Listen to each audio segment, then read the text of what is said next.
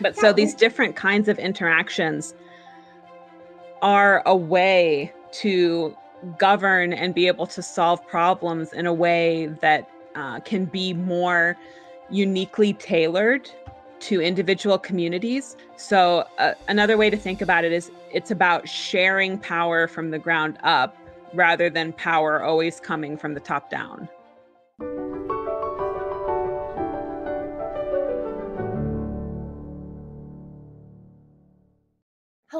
And welcome to another episode of the Essential Scholars Podcast. In today's episode, I'm speaking with Dr. Jayme Lemke about Nobel Prize winning economist Elinor Ostrom. Dr. Lemke is a senior research fellow at the Mercatus Center at George Mason University and a senior fellow in the F.A. Hayek Program for Advanced Study in Philosophy, Politics, and Economics. Her specialization is in public choice economics, constitutional political economy, and the political economy of women's rights. Thank you so much for joining us today. Oh, I mean, are you kidding me? I hope everybody listening knows uh, how much of a game changer you are, Rosie, and all the work that you've done to bring women into discussions of economic freedom. It's just incredible. So to be able to be here and be a little part of your project today, and it, it's just so exciting for me. Well, thank you so much. I'm a big fan of your work, and I know we're both pretty big fans of Elinor Ostrom. Um, so, I want to know um, just a little bit about Elinor's background, her training, because she's a really fascinating character. She is. She is. Um, so, Elinor grew up in the Great Depression and during the First World War. So, she was familiar with tough decisions from a very young age. Like one of her family grew a victory garden uh, during World War II to help combat food scarcity in her community.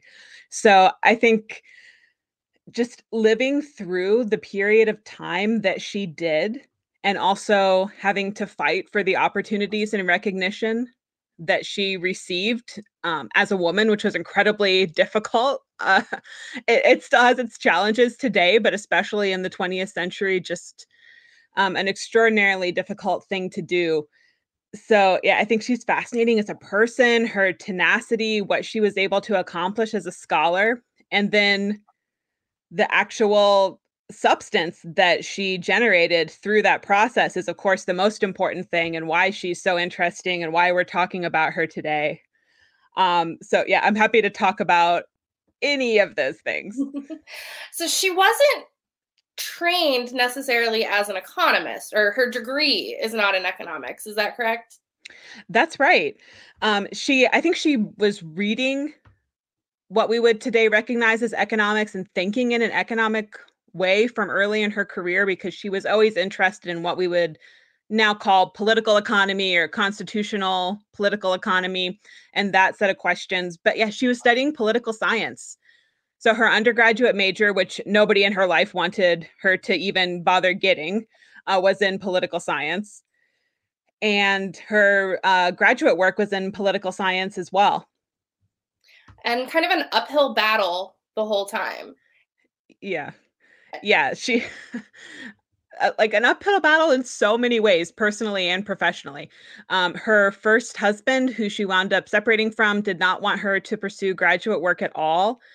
Um, there were detractors on the faculty of UCLA who also uh, either weren't interested in her or weren't interested in women in graduate work. So she actually initially had wanted to enter the economics program for her graduate work at UCLA, but they had admitted uh, four women to that program the year before and decided that they hadn't done well enough. So whether that's accurate, you know, m- maybe they really were women who happened to struggle with the material, or maybe this was just the discomfort of the other students and the faculty not being able yet to recognize capabilities when they saw them in an unfamiliar package specifically when they saw them in a woman instead of in a man. Um but maybe it worked out for the better for her because she wound up because of that rejection from economics going into the graduate program in political science which is where, you know, in that political science program at UCLA, that's where she got a lot of her big ideas. And that's also where she found Vincent Ostrom, who would go on to be her uh, her greatest co-author as well as um, her husband. So uh, a professionally and personally important moment in her life. Well, he sounds definitely like an upgrade from the first husband. he does sound like a major upgrade. Yeah, and she even her first husband she'd even put through law school, but he just didn't want to return the favor.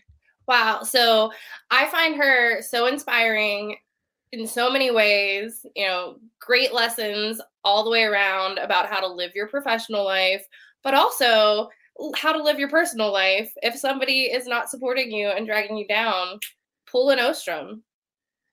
yeah.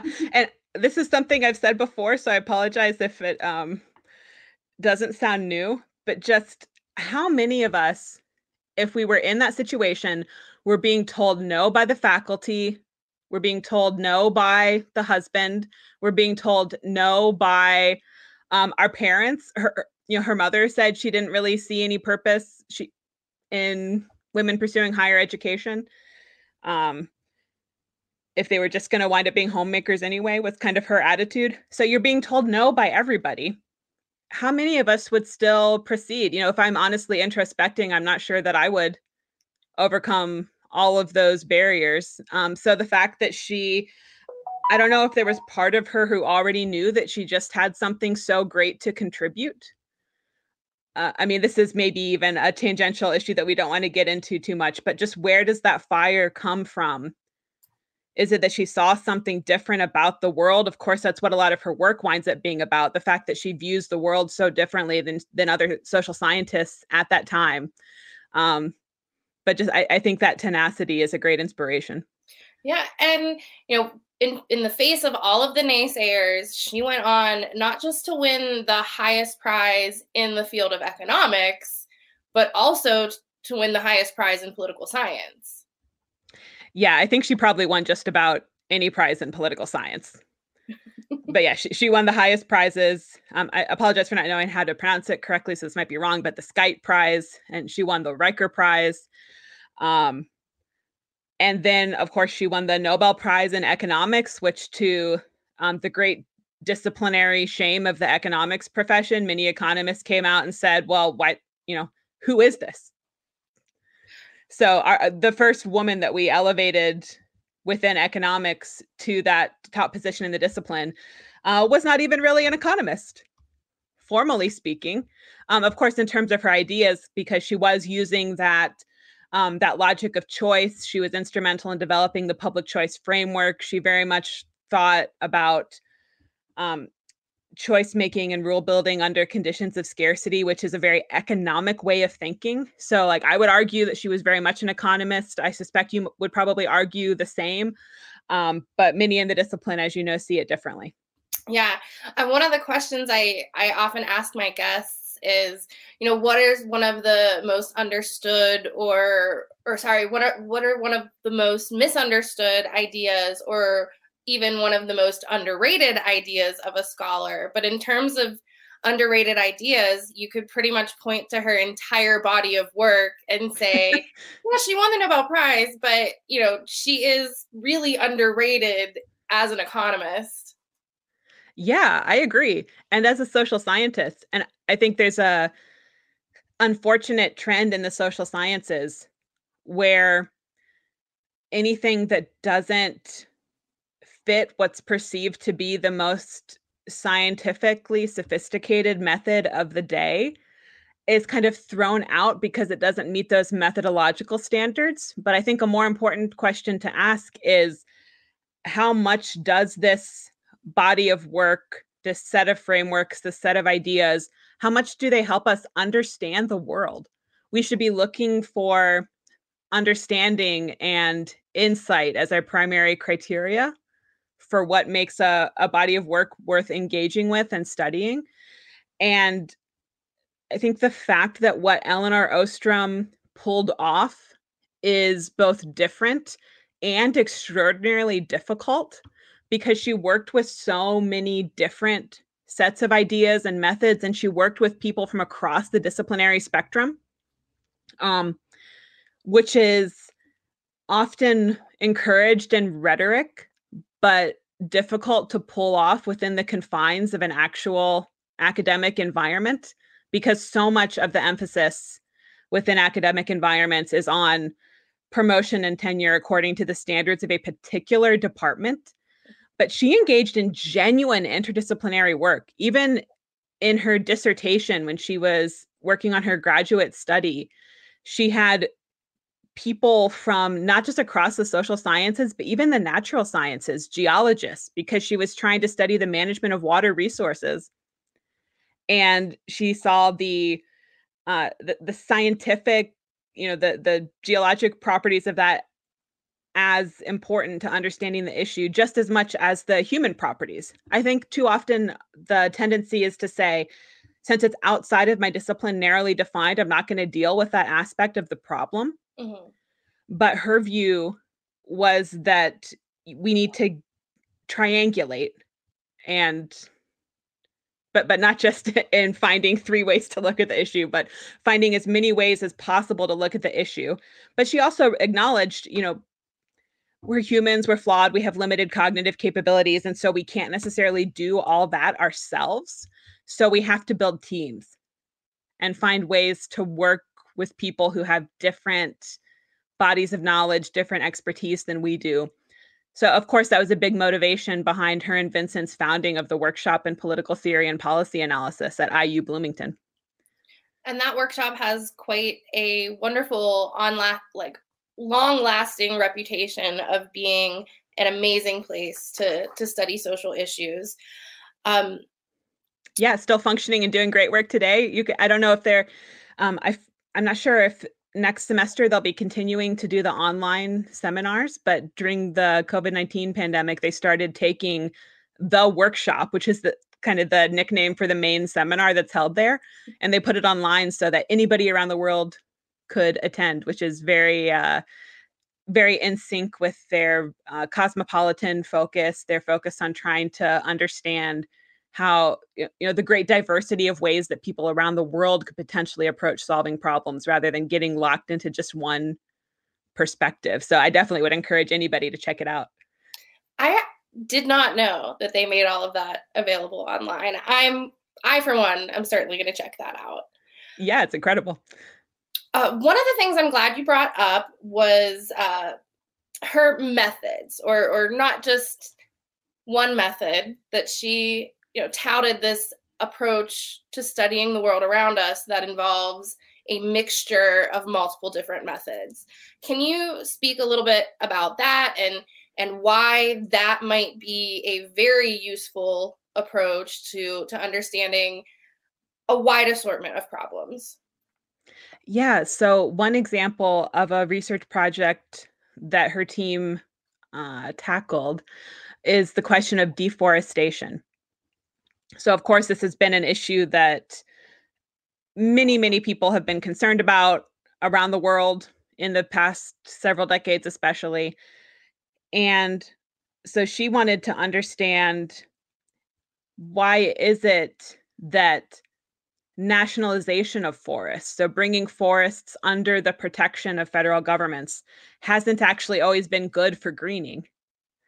And one of the things she found when she went into some of those areas is that the people, sometimes indigenous communities who were living there, had previously developed systems, mechanisms for ensuring the health of that forest and ensuring that they weren't um, you know taking down too much old growth forest and and not destroying the resource faster than it could replenish because their continued livelihood depended on it. So they had not only the the knowledge of the immediate circumstances but they also had this incredibly strong incentive because their livelihood gets destroyed. And that's a commonality across many different kind of common pool resource environments whether we're talking about the ocean fish populations um, access to water to be able to farm you know whenever you have this resource where there's a very strong connection to the local population there's a very strong incentive to steward it but one of the um, sets of tools that she used in trying to understand that um, problem of deforestation was actually visiting. So, talking to people who live there, doing direct observation um, of their interactions with the forest and with the policy. And at the other end of the spectrum, she would use things like satellite imagery to try to look at the actual um, greening or lack of greening of those forest areas. So, one of the cool things about that is satellite imagery is not a tool that you could necessarily use for every problem in the social sciences, but this particular problem, since we're able to observe how green a forest is from the sky in a way we can't necessarily from the ground, and we can do that in a comprehensive way, it just opens itself up to that kind of research. So I, I think what's interesting about that example is it shows the value of letting the question drive the method you choose rather than letting the method you choose limit what questions you can ask. So for her, the question always came first. We see the problem in the world. We get curious about how it is that people are tackling that problem and finding ways to negotiate with each other to, to bring about a resolution. And that is the point of interest. And then we ask, okay, so what is, can we use large statistical analysis? Can we um, understand the the history of the evolution of the policies or whether those are legal or cultural? Can we understand um, can we use field work to talk to people to understand their rulemaking processes? Can we use satellite imagery? When she was studying police safety, she uh, used um, a tool that actually helped her measure how rough the roads were to understand um, how well different local communities were dealing with infrastructure projects. So just the question coming first, and then any kind of tool we can use that's going to give us some insight into that problem we're going to use it. It's not off the table. So, a big theme of her work, we mentioned a couple uh, governing kind of common pool resources and the provision of what we might call public goods. And so, you know, the water supply and forests would be examples of, of governing those common pool resources. The policing is more of an example of the local public goods. Um, the word polycentricity is something that comes up a lot in Ostrom's yep. work. And for those who are not familiar, can you talk a little bit about what that is, what it means, and kind of how she uh, viewed the, you know, overlapping nature of different uh, decision making structures? Yeah, that's a great question because it's a complex phenomena. It's um I think many people very understandably find it kind of counterintuitive how something like a polycentric system could actually result in coherent patterns of order and governance.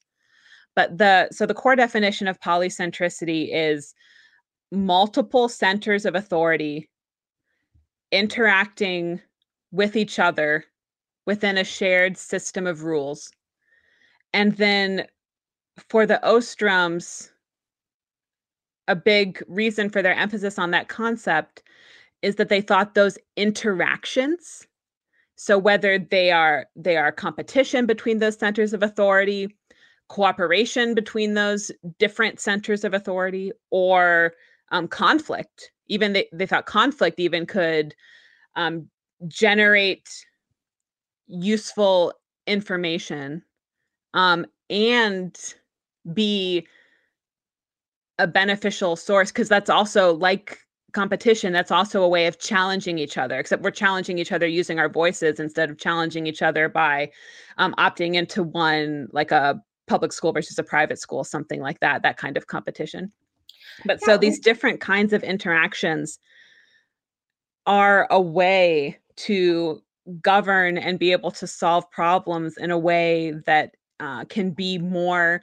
uniquely tailored to individual communities rather than the opposite of polycentricity, which is a monocentric system where power is originating from one single source, usually a source very high in the structure of authority, and trying to always solve problems from that center of power. So uh, another way to think about it is it's about sharing power from the ground up rather than power always coming from the top down. That's interesting. And I, I can see how that can be difficult for some people to kind of wrap their heads around because it sounds a bit, you know, messy. It sounds it's, a bit yeah. unstructured. It's difficult to visualize. Um, one kind of uh, metaphor or illustration that they offered by they I mean Elinor Ostrom and Vincent Ostrom is the idea of the crazy quilt. So have you ever seen a crazy quilt? No, I don't so, know what that is. it's it has an interesting tradition. So it's something that is often um create crafted, created um, within poorer communities because so if you think of a quilt that has like an elaborate pretty design what that means is that you have to have like the exact right amounts of fabric and you have to have enough fabric that you can afford to waste mm-hmm. because you ha- you're cutting exactly what you want out of it a crazy quilt is using whatever scrap is available and finding a way to fit it together mm-hmm. so you have all of these different pieces that all you know originated from somewhere different they you know came to being for a different reason. They maybe are coming from a lot of different places. But you find a way to fit them together, rearrange, um, and situate them to make a complete quilt. So then you can take all the little scraps left over from making clothes or you know whatever it is that you um, were starting with, and you get a, a now kind of another use out of it. So this idea of things coming to fit together and it looks kind of chaotic but it still serves this overarching purpose it comes together into this blanket which you can use to to warm and cover yourself is um was, was a metaphor they used but it, but it looks like it looks wild. If you didn't know like the history of all those pieces why they're the shape they are it would just look like chaos like somebody had you know Jackson Pollock this quilt out of you know and you might think it's for no reason. But so that idea that it can look chaotic but that's because every single piece has its own purpose. So and when we're talking about human communities we're talking about you know people and the groups they form existing for their own reasons and for their own purposes rather than simply as means to somebody else's end. And so that is a lot of even when we're not aware of it, that's a lot of what we get when we look for top down types of efficiency. Mm-hmm. We get somebody at the top setting a goal that then everybody else in that society is made to adjust their plans to meet that person's goal. Mm-hmm in a polycentric system, you can get this um, coexistence of a huge variety of different plans and purposes that all can function simultaneously. Mm-hmm. So it's a it's about individuals being able to self-govern within their communities in order to create the kind of society they want rather than having to fit into some kind of average and the, like the the cliche expression um if you try to satisfy everybody, you'll wind up satisfying no one. Mm-hmm. Is I think very appropriate in this situation. So if we try to create a system of government where we're trying to satisfy everybody's needs across a very diverse population with diverse plans and purposes, you're going to wind up frustrating all the people in that system quite a lot. Polycentricity is a way to still accomplish all the same objectives, address the same kinds of problems that that larger system might, but since you can have many different solutions operating simultaneously mm-hmm. like think about the problem of healthcare we mm-hmm. have we have private people work you know private organizations and firms like um like doctors offices um groups like weight watchers not, not saying that their particular strategy or goal is a good mm-hmm. one but just that they're a you know a kind of, of group that's working for health um you have you know the FDA, you have, you know, all these different kinds of organizations, they can all work towards the same goal of contributing to human health simultaneously. We don't have to just have one or the other. Mm-hmm. Now, there's a risk once we bring large organizations like the FDA that are given oversight over the others into that system that we can shut down some of the activity and some of what could be generated from the ground up through that polycentric system. But I think it still illustrates the fact that we can have organizations operating at multiple scales and pursuing different strategies all at the same time. They don't need a central coordinator to all effectively be working towards the same goal. So, it, it, and this kind of idea for those who are familiar with um, the market process, it might sound like a similar kind of logic, and it is very much inspired. So, it, it's like much in the same way that individuals interacting with each other through the market, their buying and selling behavior can wind up generating market outcomes um, that were not the intention of any one individual in that system, but they're emerging through this process of interactions. Mm-hmm. Polycentricity is kind of a way of thinking of governance and rules in the same kind of way. We can get coherent systems of rules mm-hmm. um, without needing to have the single top down. Because you have the contestability of different groups, you have the local knowledge of the u- unique needs of that community. Um, very fascinating. Uh, one of the things that uh, when you were talking made me think a little bit about, you know, this seems like an interesting model that we could apply to understand a lot of modern social problems, right? Um, one thing that just comes to mind is that, you know, it, I am surprised that her work on community policing has not been more widely mm. picked mm. up on given a lot of the common uh, you know criminal justice reform you know push for that, that that we a lot of those conversations surrounding criminal justice reform that we hear today. Um, can you talk a little bit about that particular project and maybe what lessons we might be able to draw from that? I know you do have a paper on on that particular project. Yeah it's a paper i wrote with Peter Boettke and Liya Palagashvili um, who are uh, both my colleagues at the Mercatus Center in different capacities. Um, and we were interested in this question as well. Obviously, there's enormous dissatisfaction and justified dissatisfaction with policing in America right now.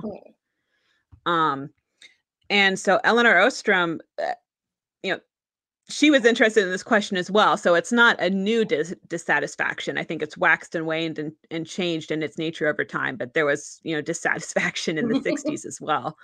Um, and so one of the things that she was interested in is at the time there was a movement within political administration to try to make police departments more efficient by consolidating them. Mm.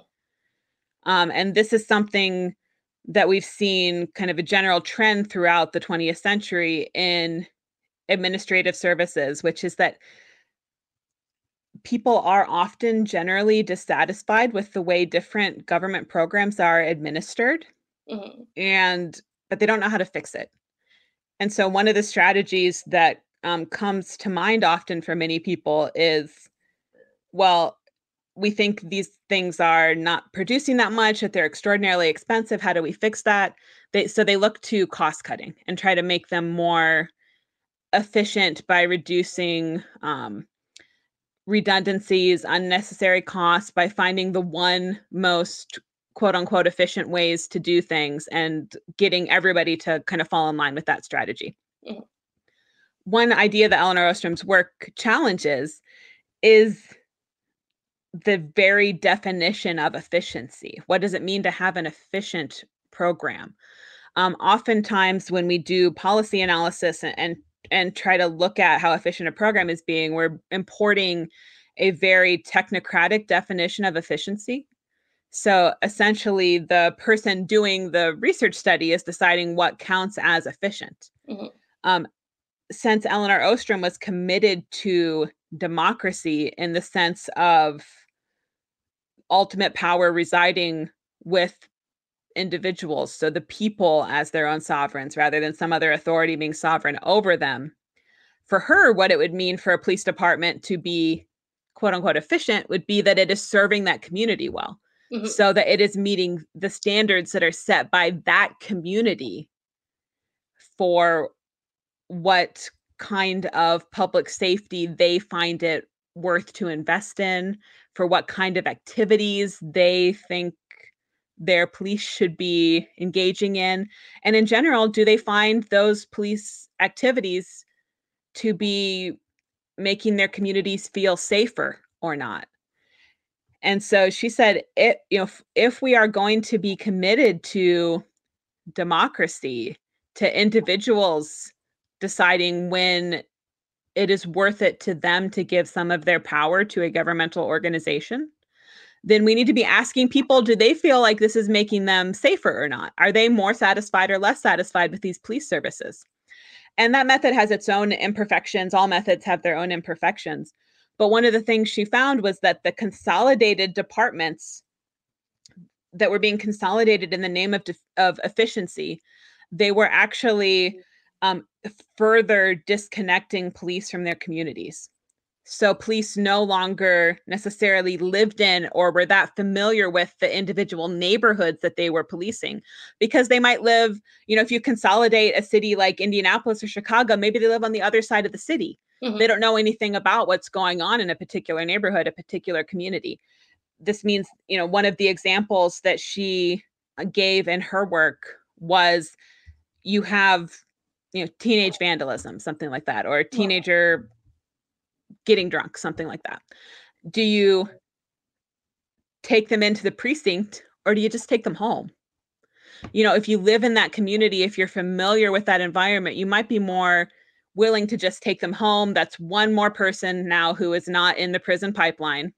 Mm-hmm. whereas if you are from the other side of the city or you don't understand what that community's priorities are maybe you just follow the policy you take them into the precinct um, so i think that kind of way of thinking about policing as the you know for, first of all the question is you know what is the purpose of policing mm-hmm. so if it is to be safe and for a particular community to feel safe that that's just going to really change your priorities mm-hmm. and so this project that pete and Liya and i did we asked kind of you know if if there and, and I do think the idea of community policing is attractive to many people. Mm-hmm. So if there's this kind of general understanding that that would be something good, why are we not getting it? Um, so one of the things we found when we started to look into that question of why community policing um, was not really in practice, despite the fact that it, it sounds like such a good idea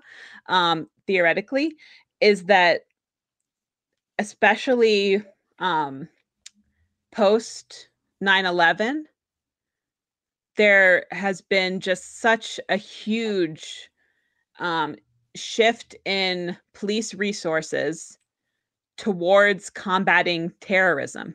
And before that, through the war on drugs, there was a, there originated from that kind of policy program a great shift in resources where federal authorities like the DEA were really trying to redirect local police departments towards combating the war on drugs.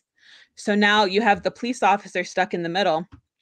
And where does their greatest priority lie? Does it lie to the people or does it lie with the federal, you know, the distant federal government? Those programs interjected a huge amount of money in drawing police attention towards the priorities of the federal government.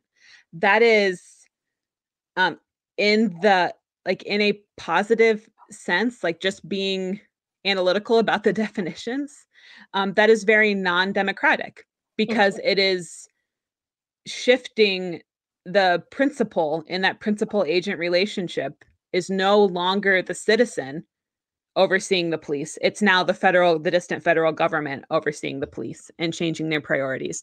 So it's very difficult to have um, a system of community policing within that kind of environment that is incentives matter, as we know as economists. yes. Yeah, incentives matter.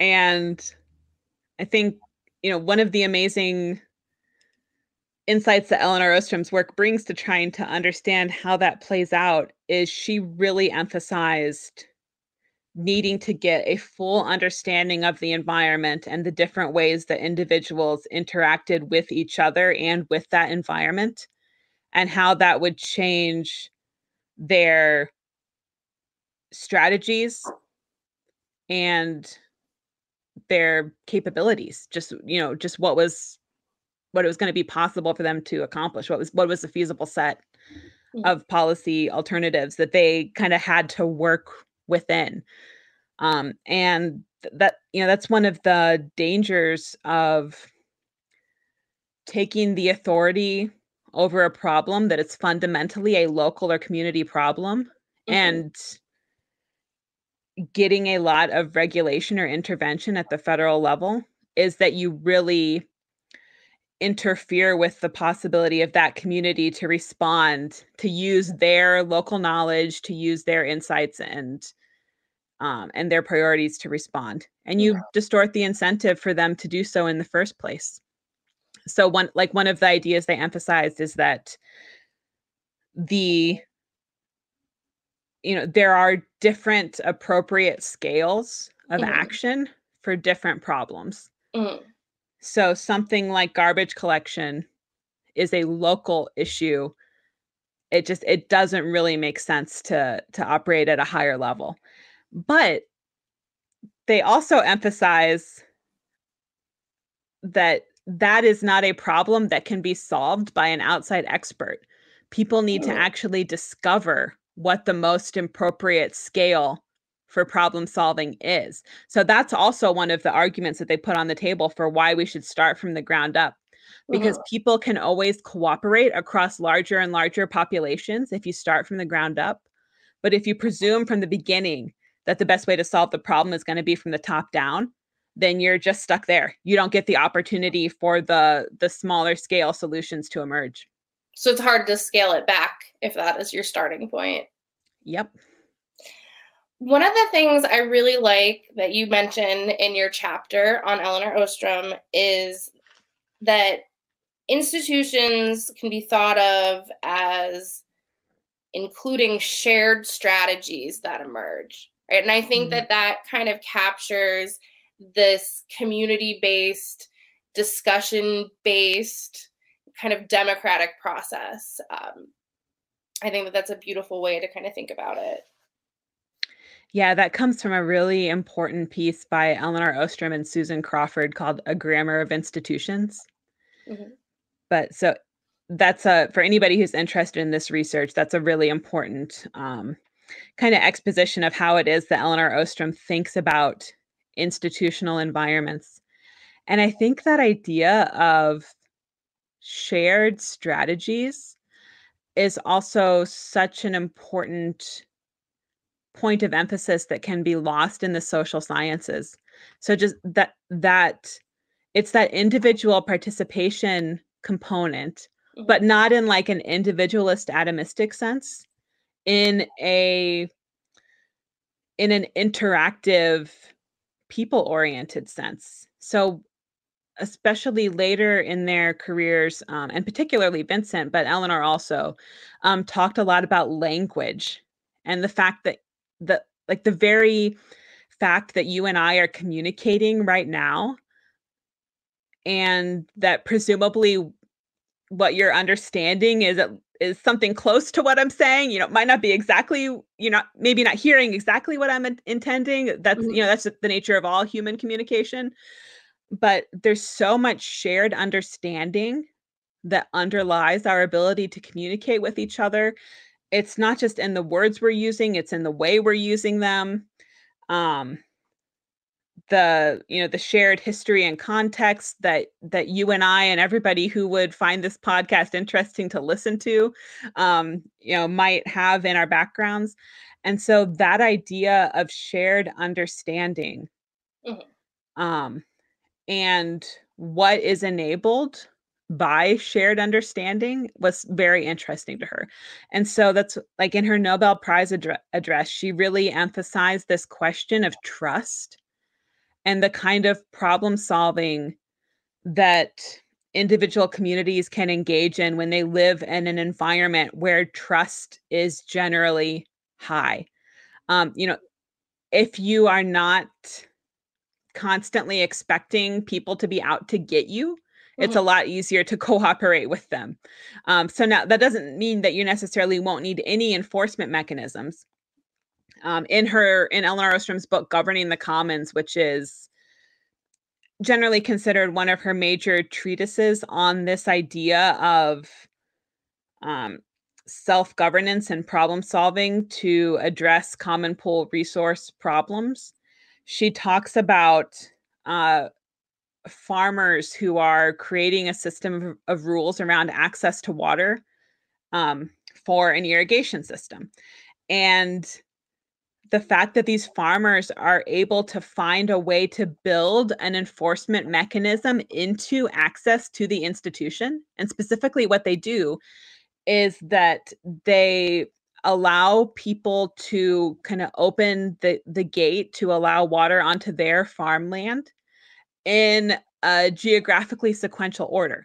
So your neighbor's turn to open the gate is always right before or after yours, which means that there is somebody out there watching to see if you've left the gate open for longer than you're supposed to or opened it earlier than you're supposed to. So, hmm. whenever you can get rules that have those kind of self enforcing properties, and the fact that that's something um, that people have the capacity to devise is such an important part of her research program. Like one of her criticisms of the uh, so she studied um, a lot of game theory, but her criticism of some of that game theory, like of the prisoner's dilemma, which is that okay, so where you know the prisoner's dilemma is a game where you want I, I won't go through the whole thing, but you Mhm. wind up essentially in an inefficient outcome because everybody's incentive is to protect themselves within that environment. So, one of Elinor Ostrom's criticism of drawing policy implications from that is that in the real world, people decide what the rules of the game are. They're not stuck with the rules of the game they're given. They can change them if something's not working. So, we're not trapped in the rules, we create the rules. So, that doesn't mean we create them out of nowhere Mhm. you know the historical context that we're dealt matters Mhm. um, but just that human capacity to change our own circumstances um, was a big implication she derived from her work and that's why in her nobel prize address she concludes with this idea that policy should be a lot less oriented on fixing problems for others and a lot more oriented on creating environments where people can solve problems for themselves Mhm. because then you allow those people to all bring their best to the table instead of saying, hey, why don't you just take a back seat and let the experts solve it? And polycentricity is that her suggestion for the type of environment that might facilitate this problem solving? I mean, that a, a polycentric environment is essential to having it- it's almost a precondition to being able to have this kind of um, problem solving because if you have power concentrated among just one group or even one individual in that society then you've like totally destroyed the capacity of individuals to meaningfully participate in that problem solving process. So polycentricity is absolutely essential and not just any polycentricity one in which power is genuinely vested with the people. So uh, i guess i guess by not just any polycentricity what i really meant was not just any system of decentralization Mhm. so it's not just about disempowering the federal government it's about empowering people Ostrom's work really highlights how creative human beings can be. yeah yeah One thing that I wanted to bring up, and we're, we're almost out of time, so this might be a big question to kind of end on. Um, but one of the major concerns of a lot of people today would be climate change. And and is there any way we can kind of use Elinor Ostrom's framework and lens to kind of understand, you know, what can we do to deal with such a global scale major issue? Yeah, this question comes up a lot um, whenever you put polycentricity on the table because I think it's easier for people to see. Okay, I get my why we might want um, more community responsiveness in police services. I get why um, when it comes to dealing with a common situation, it would be better for the individuals there to govern. But how can you ever expect a polycentric system to deal with a global solution?